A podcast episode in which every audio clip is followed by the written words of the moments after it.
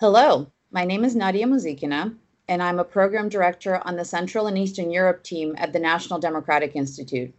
I will be your host for this DemWorks podcast.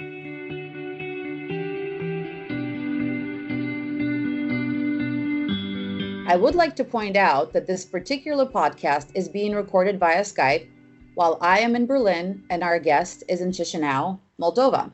NDI has highlighted the vital role that young people play in driving democratic development in their respective countries. Today's episode will feature Natalia Slipuchin, an activist and leader from Moldova. Natalia is a founder and the current president of Primaria Mea, a Moldovan non governmental organization, which is the first citizen led effort to monitor the decision making process in the local public administration of Moldova's capital and thereby facilitate the development of a more transparent and citizen friendly administration. Prior to her work there, Natalia worked in the Parliament of the Republic of Moldova and with various political campaigns. She also had the opportunity to work in the office of a Massachusetts state legislator as part of the Professional Fellows Program, which is sponsored by the U.S. State Department's Bureau of Education and, and Cultural Affairs. One of Natalia's new roles, however, is as a member of a newly established European Democracy Youth Network, EDEN, which is a network of political and civic leaders, or change makers, as we like to call them, who are committed to advancing and sustaining democratic values. These young people, who hail from post Soviet states, were born after the fall of the Berlin Wall and represent a new generation of leaders looking to find their own narrative. Natalia is one of the members of the EDEN governing body, the Leadership Council, and is serving as the Treasurer and Partnerships Officer. The network is a joint project of the National Democratic Institute and our partners at the International Republican Institute, with support from the U.S. Agency for International Development. Natalia, thank you for joining us for this podcast. Hi, Nadia. Uh, thank you for this opportunity. My first question to you is You have been engaged in civic activism for many years, resulting in the founding of Primaria Mea. What made you want to get involved as a young person? Thank you for your question. Uh, a short answer to that would be building bridges, like literally. It was back in 2014 when I saw the announcement of a, a youth program uh, implemented by NDI Moldova called Challenger. It was saying that the participants will be helped to identify a local issue and uh, to take steps to solve it uh, with their communities. And back then I was living in Durlesti, which is a small town near to Chisinau. And there was this broken bridge uh, over which I was passing daily. And I thought it would be a good opportunity to learn and to do something to fix that bridge. And I joined the, the program. Uh, we managed during um, half a year to engage our community and local authorities to fix that bridge. So years lately, we, um, together with other alumni of the program, founded Primaria Mea, which is a non-profit and non-political organization that promotes democratic participation of citizens and politicians in the local ma uh, making decision processes. So basically, now we are building bridges between citizens and authorities. Thanks. That's very interesting. And since you've established Primaria Mea, uh, do you feel like you've seen a greater engagement from citizens uh, in local decision making? Absolutely. Um, if to compare how it was in 2015 when we started this, like it was a, a dark place with city council, like nobody knew what they are doing, and uh, there wasn't any public talk about what's happening there. And now we see a lot of young people engaged in uh, watching the city hall um, uh, sittings, the council sittings, and uh, giving their comments uh, via Facebook or participating in public discussion organized by the, the city hall. And I, I, I don't know if maybe it's because I now I'm paying now more attention to that, but I feel a very big difference in this regard what are some of the ways uh, that you are reaching out to young people to make sure that they're engaged? Uh, we have uh, different uh, um, different fields how we work. So first of all, it's informing them uh, about what's happening in the city hall and the decisions. Uh, the second part is involving them in the consult public consultations, and we are basically we are posting via Facebook all the important information and ask people to give their opinions and feedback on um, on different issues. And we are also organizing offline events, inviting representatives from City Hall and uh, uh, citizens to discuss different uh, different local problems. So, would you say that after founding this organization and getting more citizens involved, uh, that the local uh, officials have been fairly responsive. What has been their reaction? First of all, they I think they treated us not very seriously. They maybe thought we are just another young enthusiast uh, who will do something for several months and after that uh, they will stop it. But because we were perseverant, now um, th- they started not maybe to to treat us uh, they treat us better, but um, not they how to say they're not so opened um, because they saw we are making, uh, we are publishing some information which are not maybe very um, good to to be known by by citizens in their opinion. So they, if firstly they were very happy, like yeah yeah we'll give you whatever you want. After that they started maybe to hide and not answer to our question and but as I, as I said, uh, we are perseverant and uh, we didn't stop. So now it's kind of hard for them to hide. Okay. And what are some of the changes you've been able to drive in your community as a result of the actions that you take? We see now more uh, counselors um, open to discuss to, to citizens um, I think now we, we, have elections now in uh, um, in three weeks, and um, I see a lot of people uh, taking seriously the role of a counselor, and they're starting informing themselves about who are the candidates on the list, what they did in the past, how um, they kept their promises. We we in last year we we made a um, uh, report of activity of the city council. It was the first report uh, ever made, and uh, we had the information about the activity of the fractions from the city council. Uh, and we got like a lot of people uh, reading that and uh, understanding what the councillors um, are doing there and how they um, keep their electoral promises. That's great. And then with elections coming up, um, do you have anything planned, any activities, any actions? Yes, uh, we are uh, carrying out a Get Out the Vote campaign right now. Uh, via a uh, professional survey, we identified five most important problems for um, uh, residents. And uh, we are asking candidates to give solution on, on these five priorities.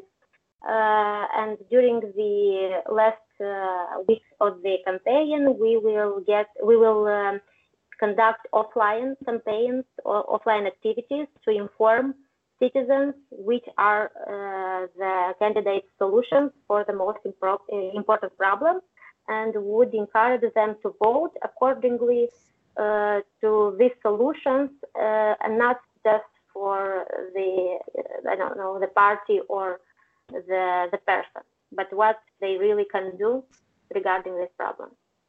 And what are the five priorities that you identified, and, and how did you identify those as the priorities? Uh, we we had a collaboration with a sociological company, and the five priorities were the bad roads, the quality of roads and sidewalks. Mm-hmm. The second the second one is the uh, lack of clean cleanness uh, because like our cities there, there, are a lot of dirt in the cities Mm-hmm. Um, on third place was the public transportation. Uh, next is the how the city looks. So the building, the way the buildings look, and uh, on uh, place number five, it was corruption, corruption in local public uh, administration. Arguably, corruption, uh, uh, eliminating corruption would fix the other four problems. Yes, this may be corruption, may be a cause of the other problems. When you say how the buildings look, do you mean the state of the buildings, as in they're falling apart, or just the aesthetic, you know, whether they need to be cleaned or something like that? Um, what people said is that um, there isn't um, kind of plan um, based on which our city should be built, uh-huh. because uh, there are different buildings which are um, old and beautiful maybe, but they are not uh, repaired or maybe falling apart. And next to them, there might be some brand new uh, skyscraper or something like that. And it doesn't have an aesthetic look. I see. So a little bit of, of city planning uh, and figuring out how to make it work for for the capital, right? Hello, my name is Derek Mitchell, and I'm president of the National Democratic Institute. For more than 35 years, NDI has been honored to work with thousands of courageous and committed small d Democrats around the world to help countries develop the institutions, practices, and skills necessary for democracy's success. During that time, we have conducted programs in more than 150 countries, and today operate in over 70 countries and maintain more than 50 offices globally. To learn more about NDI or to sign up for our monthly newsletter, please find ndi.org on your web. So, you are clearly one of the leading youth activists, I would dare say, uh, in your city and obviously in the country. Um, so, what role can and perhaps should uh, young people play to support democratic development in their countries from your perspective, particularly if we're looking at post Soviet states like Moldova? I think uh, societies in post Soviet countries, due to our history, are not used to participating in public life. Uh, we don't feel like we can decide the fate of a public space or influence somehow on a bill or a country strategy and uh, our societies, I think, we're used to that. There is someone somewhere who would decide all that for them. Mm-hmm. Uh, I think the role of the young people is to counter this mindsetting by demonstrating through their own example that things can be made differently, that citizens shouldn't wait for someone else to solve their issues, but to get involved and, as I mentioned before, to go and fix that broken bridge. But how do you address the issue of apathy? You know if there is a feeling that well somebody else will solve it for us how did you how would you change the mentality uh, i think young people nowadays are uh, be, being so connected to worldwide and see young activists uh, acting and uh, obtaining different changes in their society they get motivated uh, on that and even though there always would be uh, a different somehow apathy in the society. It's important to for these people who are doing something to not lose their faith and to be patient and uh, go on with uh, their fight for their causes and be sure that this will motivate another young people to get involved. Is civic education something that is common in schools in Moldova? Uh, yes, we have um, this object, uh, but I don't think we have um, enough good, well prepared uh, teachers for that. Because to teach civic education, you have to be um, just to, to know how it works, to get maybe yourself involved in some activities.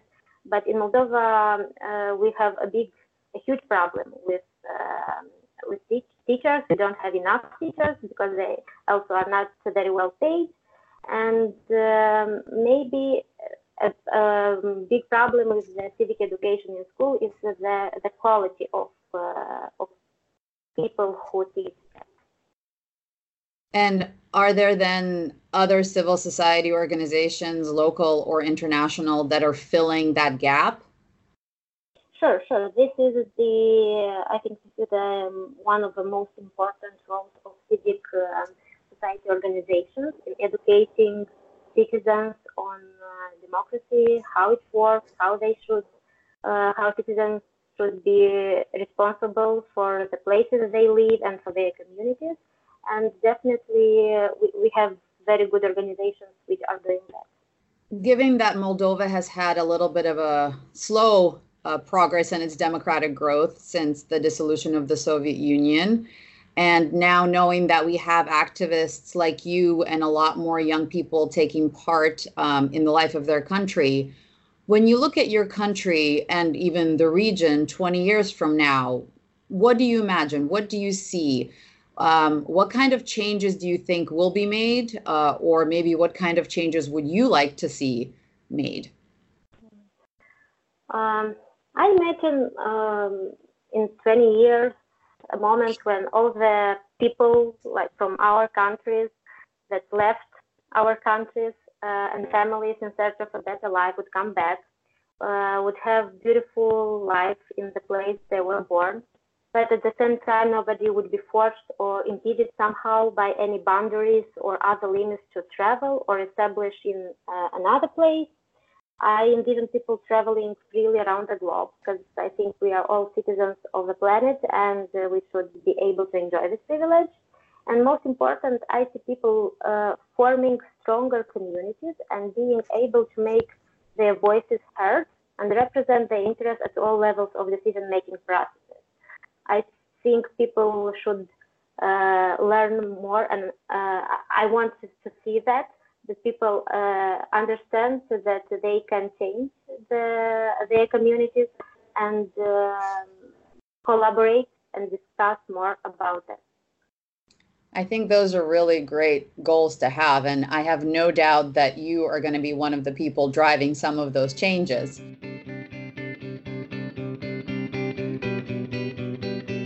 I think there is no doubt in my mind that the United States is much better off and our people are much better off when in fact there are more countries that are democracies that share our values that want to help their people. We, uh, the American people, um, are able to live in a safer world, are able to have more friends and allies if there are democracies. You can discover more about risk taking women going forward through our DemWorks videos and podcasts looking at your own life, where would you like to see yourself in 20 years? Do you think you might ever run for office? Uh, I'm not sure about it because, uh, as you mentioned uh, uh at the beginning in the introduction, I was actually involved in politics, but somehow during these experiences, I I understood and that my place is on the other side, so in civil society and uh, for now i see me be staying here.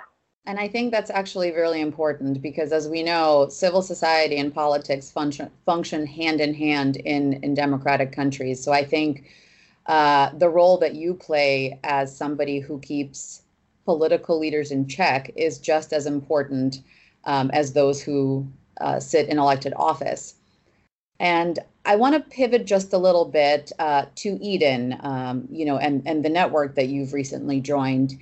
And I wanted to ask you why you were interested in joining Eden. What was it that attracted you to it?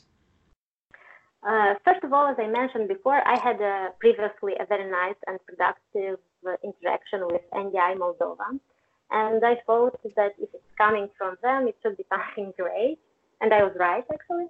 Um, then I didn't know much about the plans for this network, but I really liked the idea of being able to share experiences with people of approximately my age, coming from countries which face similar issues and who are trying to consolidate democracy. I th- because I think in order to achieve results, there is no need to reinvent the wheel, and it's always better to learn from others' mistakes. That's why I uh, somehow decided very quickly that I would accept this opportunity. Well, some say that it's just another youth program, another youth network, and there are already so many. So, what's the big deal about it? As a member of this network, and now also one of the network's leaders, what do you think makes Eden stand out? What do you think makes it so different from potentially all other networks that exist? A main difference and at the same time uh, strength that I see in Eden is that our members are representatives of both civic and political fields. As you mentioned, the civic and political should work hand in hand uh, in, uh, in democratic societies. And uh, during our interaction so far and work together with our members, I understood that uh, we as civic and political leaders who might sometimes have different views or approaches, we all can see and act beyond our differences in order to achieve a greater good. And as long as we have com- uh, common values and act according to the principles we agreed on, we can do uh, good things. That's why I think for us, for Eden, our values are not just some beautiful words written on our member cards. And this is what I like uh, the most in this network. Well, that's definitely powerful. And I know that we're just starting out with this network, and all of you have just met recently and are getting to know each other and sharing experiences. But looking ahead uh, in five years or 10 years, what do you see as a vision for the network's future? I see this network as a, a bridge. Again, I'm talking about bridges, uh, bridge, um, which will connect different uh, parts of, uh, of the world uh, by giving the possibility to sharing the experiences and to help each other in achieving better results in our democratic path. So I think in five years we will grow, uh, not only quantitative, numeric, but also qualitative. And do you feel like you may want to stay engaged for a very long time? Uh, would you like to potentially stay within the leadership of the network and help drive it forward? If uh, our members will want this, I, I definitely will, because uh, for now I think we we had a great uh, great time together and uh, we did a great work uh, maybe for the beginning, even if some things may go a little bit slow, but are this is a normal process, and uh, I definitely would be ready to get more involved for make this thing work. Thanks, Natalia. And maybe one final question. This is a bit of a big question, but if you could give advice to peers in your country, your region, and even around the globe, what would you say? I would advise young people who are fighting for a cause to equip themselves with a lot of patience because uh, important change do not happen quickly. It takes time and courage. But I can guarantee that the results will make them happy and will offer sufficient motivation to go back in the fight and fight for more. And uh, also for my peers around the globe, I would advise them to come to Moldova, visit us, because we have a beautiful country, good people, and obviously the best wine. That's very, very true. Thank you so much, Natalia, uh, for this great discussion, uh, for those great words of advice, and for joining us for this podcast. Uh, thank you to our listeners for joining us. Please share DemWorks, both our podcast and our videos, on social media to amplify the voice of those democracy heroes. For more details about NDI and its work, please go to ndi.org. And while you're there, sign up for our monthly newsletter. I'm Nadia Muzikina, and this has been DemWorks. Thank you for listening.